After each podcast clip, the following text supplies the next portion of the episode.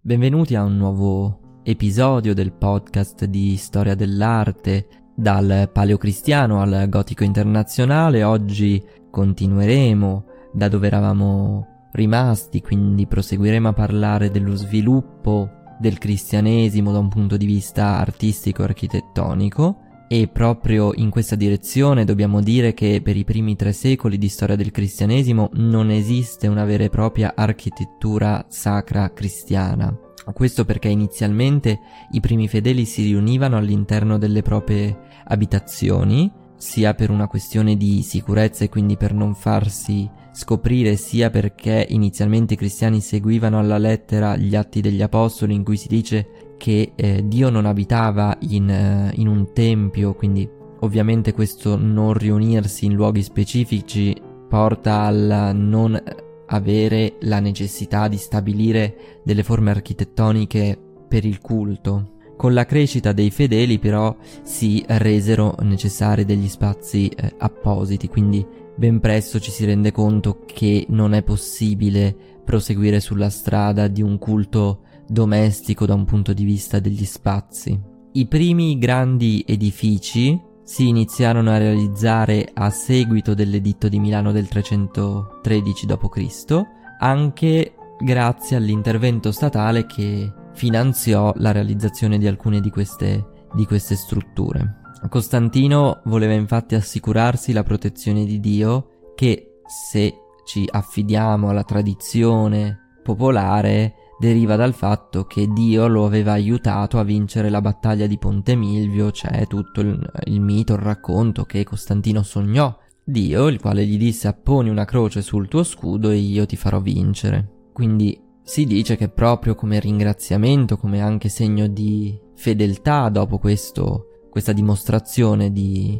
di forza divina, Costantino si impegnò in prima persona per diffondere il cristianesimo e innalzare templi eh, dedicati a Dio. È importante notare come a differenza del, dei culti pagani, i cristiani per i loro riti necessitavano spazi chiusi, quindi se soprattutto con i greci ma anche con i romani la gran parte delle attività religiose, rituali, sacre si svolgevano all'aperto, i templi in gran parte avevano un ruolo quasi di magazzino, nel senso che da una parte erano la casa del, della divinità con la statua che doveva essere la incarnazione della divinità a cui il tempio era dedicato, dall'altro contenevano i tesori, le donazioni, le offerte al, alla divinità e le attività invece più rituali erano svolte all'aperto, all'esterno, eh, i cristiani avevano bisogno di spazi chiusi in cui i fedeli potessero radunarsi. Quindi questo rende impossibile copiare i modelli dei templi greci romani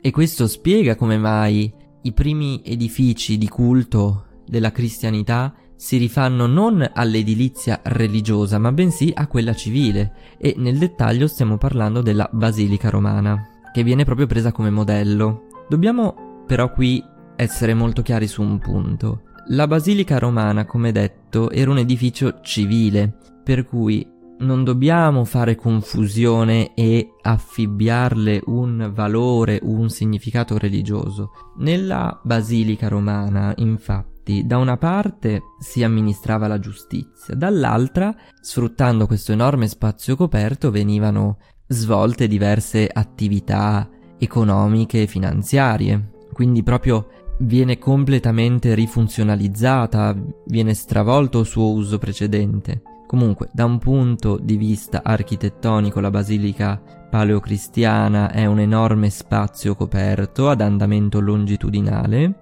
e a differenza della basilica romana l'ingresso è posto sui lati corti, su uno dei lati corti e non più sul lato lungo, questo a sottolineare quasi l'unidirezionalità dell'edificio che si protrae dall'ingresso fino al, all'altare che è posto sul, sul lato opposto e questo viene sottolineato ulteriormente dall'eventuale abside semicircolare posta sul fondo. Dopodiché questa basilica era mh, mm, solitamente preceduta da un quadriportico, ossia uno spazio rettangolare porticato che percorreva tutti i lati e che poteva ospitare i fedeli all'ingresso o all'uscita del, delle funzioni religiose. Internamente l'edificio era solitamente suddiviso in tre navate da due serie di colonne. La navata centrale è solitamente più ampia e più alta rispetto a quelle laterali e termina, come abbiamo detto, con un'abside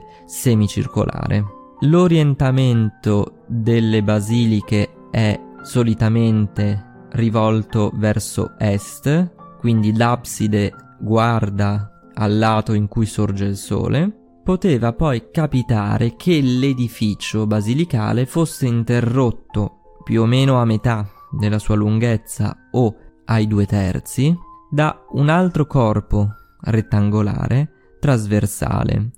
che noi chiamiamo transetto. A seconda di dove questo corpo trasversale si pone, la pianta prende un nome differente, per cui se il transetto è posto al centro e quindi i bracci del transetto sono lunghi circa quanto i bracci delle navate, allora in quel caso parliamo di pianta a croce greca, se il transetto è posto invece a due terzi, parliamo di pianta a eh, croce latina. Il transetto però è un elemento architettonico che si sviluppa più in là, tanto che quelle chiese che non lo presentano prendono il nome di chiese a pianta basilicale. Quindi è un'introduzione successiva rispetto a questo primo, primo periodo. Per concludere poi la descrizione dell'architettura delle prime basiliche cristiane, o meglio dire paleocristiane, dobbiamo parlare del presbiterio, ossia quella parte di chiesa che era destinata solamente al clero, dove spesso troviamo l'altare o il pulpito da cui il prete recitava la predica, che si pone nello spazio compreso fra l'abside e la conclusione delle eh, navate. Questo spazio poteva essere ulteriormente distinto dal resto della chiesa attraverso un basso recinto in, in marmo e in pietra chiamato eh, transenna. Per fare un esempio di architettura paleocristiana potremmo citare la chiesa di San Lorenzo a Milano, eh, che è una chiesa a pianta centrale, quindi una chiesa che riprende i modelli del, del vecchio c- tempio a Tolos eh, greco, quindi una pianta semicircolare, quindi una pianta un po' diversa rispetto a quelle che abbiamo visto fino ad adesso. Eh, ma torniamo a San Lorenzo a Milano. Partiamo dal dire che il capoluogo lombardo fu capitale dell'impero romano d'Occidente dal 379 al 402 d.C. ed è proprio in questo periodo che venne realizzata la uh, Basilica di San Lorenzo. Come abbiamo detto è un edificio a pianta centrale con ampio quadriportico a precedere eh, l'ingresso. Oggi totalmente perduto restano solo alcune delle colonne che sorreggevano questo enorme porticato. Il corpo centrale della basilica, se noi lo andiamo a guardare dall'esterno, appare quasi un quadrato a cui poi negli anni si sono aggiunti sui lati altri edifici che complicano un po' anche visivamente eh, la pianta del, della basilica. Sui quattro angoli si elevano delle torri che hanno lo scopo di contrastare la spinta dell'enorme cupola che chiude l'edificio. La cupola che vediamo oggi però è una ricostruzione in quanto quella originaria crollò nel 1573. A complicare ulteriormente la pianta si trovano tre cappelle realizzate dopo la costruzione della basilica che si aprono sui tre lati liberi, quindi non quelli che si aprono sul porticato di cui abbiamo parlato poc'anzi. Passando all'interno, la chiesa si presenta divisa su due piani, di cui quello superiore, chiamato matroneo, era dedicato alle donne perché a lungo la messa, le funzioni sacre, prevedevano la distinzione degli uomini e delle donne. Spesso quindi le donne avevano degli spazi a loro dedicati, così da tenere divisi i due sessi. La eh, decorazione interna è andata ormai quasi del tutto perduta, anche se possiamo ancora percepire alcuni elementi architettonici che dovevano contribuire a ravvivare l'interno, ad esempio il sapiente alternarsi di linee rette e curve a cui si accosta un utilizzo magistrale del chiaroscuro che va a sottolineare tutti i vari elementi eh, architettonici. Per concludere poi sulla pianta dobbiamo citare che è presente un corridoio semicircolare, detto deambulatorio, che circonda lo spazio eh, centrale, quindi quello sottostante alla cupola, che era occupato, questo spazio, eh, dall'altare e dalle panche per i fedeli, quindi l'altare che si pone nel centro eh, geografico, nel centro architettonico, nel centro visivo della, della chiesa. Abbiamo detto che a San Lorenzo l'apparato decorativo è andato quasi del tutto perso, ma noi sappiamo che nel periodo tardo imperiale e poi soprattutto in quello medievale la decorazione delle pareti ottiene un ruolo fondamentale, soprattutto a partire dalla diffusione del mosaico. La tecnica mosaico infatti si diffonde in modo importante a partire dal IV-V secolo d.C., soprattutto per le decorazioni parietali e pavimentali. Non è un'invenzione del, del Medioevo o del periodo tardo antico, abbiamo tanti esempi di mosaici già nel mondo greco, eh, pensiamo al mosaico rappresentante la vittoria di Alessandro Magno sui persiani, trovato a Pompei, ma se con i greci e romani il mosaico era soprattutto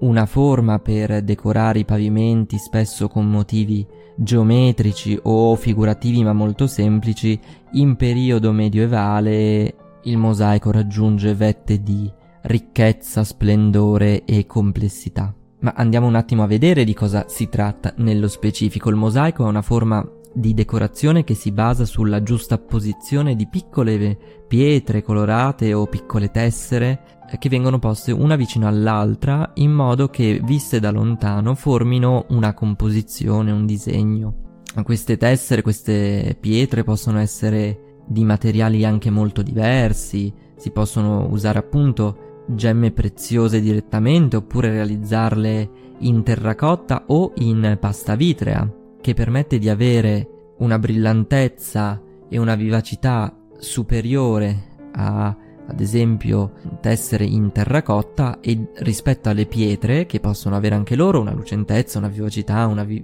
una vividezza importante hanno ovviamente un costo e una facilità di reperimento molto molto maggiore e diventano quindi in poco tempo eh, prevalenti rispetto a tutte le altre forme di, di tessere o agli altri materiali che si potevano impiegare. L'uso della pasta vitrea inoltre permette di avere a disposizione un numero quasi infinito di colori e sfumature e permette anche di utilizzare ad esempio foglie d'oro o eh, d'argento che inseriti tra le due colate di vetro permettono di creare effetti di luminosità, di preziosità molto importanti che poi aprono la strada a quello che sarà il fondo oro che vedremo essere tipico dei mosaici di questo eh, periodo. Per realizzare queste composizioni le tessere erano eh, inserite direttamente nell'intonaco fresco che veniva applicato via via sopra una base su cui era abbozzato il disegno con il soggetto da realizzare, quindi eh, si realizzava la parete per avere un'idea di come sarebbe dovuto venire, poi man mano, pezzettino per pezzettino, si stendeva l'intonaco, si eh, apponevano le, le tessere. Per meglio comprendere la magnificenza e la ricchezza di tali decorazioni è il caso di fare un esempio e potremmo parlare di Santa Maria Maggiore a Roma, una chiesa situata sulla sommità del Colle Esquilino, è una delle quattro basiliche papali di Roma, ossia il rango più elevato delle chiese cattoliche, che pur essendo situate nel territorio italiano sono considerate territorio della città del Vaticano ed è la sola che ad oggi abbia conservato la struttura eh, paleocristiana consacrata nel V secolo da Papa Sisto III sul sito di una precedente eh, chiesa, presenta una pianta a tre navate a cui si aggiunsero nel corso dei tempi un nuovo transetto, una nuova abside e poi tutta una serie di cappelle laterali, presenta una facciata principale caratterizzata da un portico e da una loggia per le benedizioni. C'è però un ma, infatti la facciata che oggi osserviamo è frutto di una ricostruzione avvenuta a metà Settecento e realizzata dall'architetto Ferdinando eh, Fuga. Quello che però ci interessa di più, senza nulla togliere all'aspetto architettonico e all'esterno, è la decorazione dell'ambiente interno, con il suo ricchissimo ed elaboratissimo apparato musivo. Nella navata centrale, infatti, vediamo tutta una serie di scene tratte dall'Antico Testamento, con sul lato di sinistra la vita di Abramo e Giacobbe e sul lato eh, destro invece la vita di Mosè. Le varie scene sono poste l'una di seguito all'altra in una narrazione continua all'interno di un'unica cornice che, come modalità rappresentativa, ricorda un po' i fregi storici che abbiamo visto sulle colonne coclidi. Lo stile, il gusto, il linguaggio, le proporzioni utilizzate ricordano ancora l'arte di stampo classico, quindi quel gusto che abbiamo chiamato anche ellenistico. Sull'arco trionfale, quindi la struttura architettonica che divide il corpo principale della chiesa dall'abside, sono rappresentate invece scene tratte dall'infanzia di Gesù. Questi mosaici sono caratterizzati da una prospettiva frontale, le scene sono organizzate per fasce sovrapposte, le figure sono inserite in uno spazio monocromatico realizzate con tessere dorate che danno un'enorme lucentezza e brillantezza a tutta la rappresentazione. Lo stile di queste figure, di queste scene è più vicino all'arte plebea. Ciò rende le immagini più facilmente comprensibili, quindi possiamo anche pensare che si sia scelto con coerenza e con intelligenza di mettere nelle navate, quindi nella parte un po' più alta, meno visibile della chiesa, scene di un gusto più raffinato, anche un po' più complesse magari di, dal punto di vista del, dell'individuazione del, della scena, del personaggio, della comprensione, soprattutto per le fasce più illetterate della popolazione, preferendo invece un linguaggio più semplice, più immediato per l'arco trionfale, diciamo che quindi si è scelto per il punto focale, anche da un punto di vista visivo, oltre che architettonico della chiesa, di utilizzare un linguaggio più immediato, coerente poi col fatto che proprio nell'arco trionfale si parli della vita di Gesù, quindi del personaggio fulcro di tutta la religione cattolica. Tornando all'arco trionfale e alla sua decorazione musiva, al centro troviamo un tondo, quindi un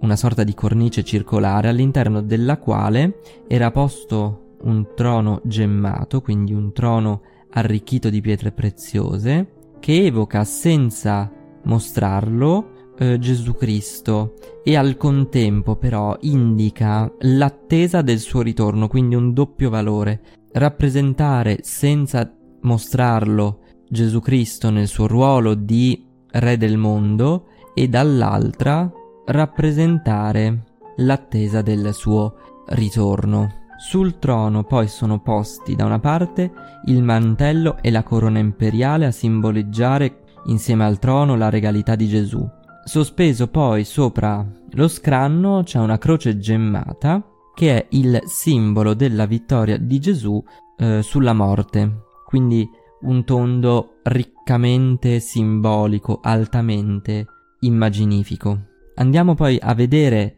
velocemente il mosaico più, più, bello, più importante, più di impatto, che è quello centrale che sovrasta l'abside, quindi sopra la parte terminale della chiesa, che rappresenta l'incoronazione della Vergine, una scena tipica del gusto uh, paleocristiano e poi medievale. Fin qui niente di strano se non fosse che il mosaico è di molto successivo, infatti è datato intorno al XIII secolo e si deve all'artista Jacopo Torriti. Quindi non facciamoci ingannare, non è originale, non è di periodo ehm, paleocristiano. Prima di concludere, e proprio per ribadire quanto abbiamo detto nelle scorse puntate, ma anche eh, all'inizio di questo episodio, quindi della continuità tra arte paleocristiana e stili, forme e simboli dell'arte classica, anche e soprattutto quando andiamo a parlare di mosaico, che era una tecnica già presente, già utilizzata in periodo classico, eh, vorrei velocemente trattare il mausoleo di Santa Costanza, un edificio eretto intorno al 350 d.C., come luogo che avrebbe dovuto ospitare la sepoltura di Costanza o Costantina, ossia la figlia dell'imperatore Costantino. L'edificio è a pianta circolare ed è sopravvissuto fino ad oggi grazie alla sua rapida trasformazione in battistero e poi in chiesa cristiana nel 1254. Esternamente l'edificio era realizzato in semplici mattoni a vista e doveva presentare un tempo un porticato circolare su colonne che circondava questo edificio ma di cui oggi non è rimasta traccia. La parte centrale dell'edificio è coperto da una cupola che però è nascosta dalla vista dall'esterno, quindi da fuori non, eh, non si percepisce. Questa cupola poggia su un tamburo circolare che ne sostiene il peso. Internamente lo spazio si divide tra un deambulatorio circolare ad anello, come per eh, San Lorenzo a Milano, e uno spazio centrale che corrisponde allo spazio coperto dalla cupola. A suddividere queste due parti è posta una serie di doppie colonne eh, che noi chiamiamo colonne binate, sormontate da una piccola architrave. Queste colonne hanno anche la funzione di reggere il peso del tamburo e quindi di conseguenza di reggere il peso della cupola. Presentano dei capitelli che sono di spoglio, quindi sono recuperati da colonne di età romana. Quello del riutilizzo di colonne, capitelli di spoglio è un qualcosa di molto diffuso nel periodo medievale e paleocristiano, sia per un motivo di risparmio di tempo e di costi, perché trovavi colonne capitelli già fatti, già realizzati e pronti all'uso, sia anche perché si va a perdere un'abilità, una capacità manuale, quindi è evidente come andare a recuperare qualcosa di già realizzato diventa la scelta più ovvia e più semplice. Tornando al mausoleo, è interessante notare come se all'esterno la struttura è perfettamente circolare, all'interno sono presenti diverse aperture, in quanto sulla parete esterna del deambulatorio si aprono nicchie alternativamente circolari e rettangolari, di cui quella più importante, quella posta di fronte all'ingresso, e aveva il compito di eh, ospitare proprio il sarcofago di Costantina un eh, sarcofago realizzato in porfido rosso che abbiamo visto essere uno dei materiali più di prestigio del periodo. Molto importante in questo mausoleo è l'apparato decorativo musivo, infatti la volta a botte del deambulatorio è completamente decorata a mosaico e rappresenta uno dei più antichi mosaici paleocristiani che si siano conservati fino, fino ad oggi. I motivi ornamentali sono diversi, tutti accomunati da un fondo bianco e come stile, come forme, come linguaggio ricordano molto i mosaici pavimentali di stampo classico ellenistico. Vediamo infatti decorazioni geometriche composte da cerchi, losanghe, reticoli di linee, all'interno delle quali sono presenti animali, piante e figure di piccole dimensioni. Abbiamo poi delle sezioni decorate in modo più figurativo in cui vediamo ad esempio eh, scene di vendemmia con piccoli putti intenti a raccogliere grappoli d'uva oppure uccelli intenti a spiccare il volo o anche più semplici decorazioni floreali, quindi questi rami r- carichi di grappoli che occupano un po' tutto lo, lo spazio. Ma perché dico che è importante osservare questo mausoleo se dobbiamo parlare del tema della continuità tra mondo classico e mondo paleocristiano tardantico? Beh, perché queste figure, queste immagini, questi motivi decorativi che noi rivediamo in queste decorazioni a soffitto riprendono, come abbiamo detto all'inizio, forme di rappresentazione tipiche del mondo classico, andando però a invertire radicalmente il loro valore e il loro significato. Se ad esempio una vendemmia in contesto classico non era altro che un elemento decorativo di stampo naturalistico, in un contesto cristiano ottiene un significato molto più profondo e va a rappresentare e indicare simbolicamente la passione, proprio perché il vino viene per i cristiani assimilato al sangue di Cristo. Non solo, se noi andiamo a guardare alla decorazione musiva in sé, anche non volendoci andare a trovare significati o immagini dal valore religioso, vediamo per esempio che ci sono decorazioni che presentano elementi naturalistici, quali conchiglie, fiori, frutti, uccelli, disposti in modo casuale, che occupano tutto lo spazio disponibile, che sono chiaramente ripresi tali e quali dal mondo classico, perché, come abbiamo già detto in precedenza, le maestranze, gli artisti, coloro che rappresentano e realizzano queste opere di decorazione sono gli stessi che fino a qualche decennio prima lavoravano per un altro tipo di committenza, quindi ancora una volta è fondamentale ricordarsi che quando si passa dall'ambito classico a quello tardo antico, quello paleocristiano, non c'è una cesura netta, ma c'è una forte continuità nelle forme e non nei valori che invece cambiano sì in modo più radicale.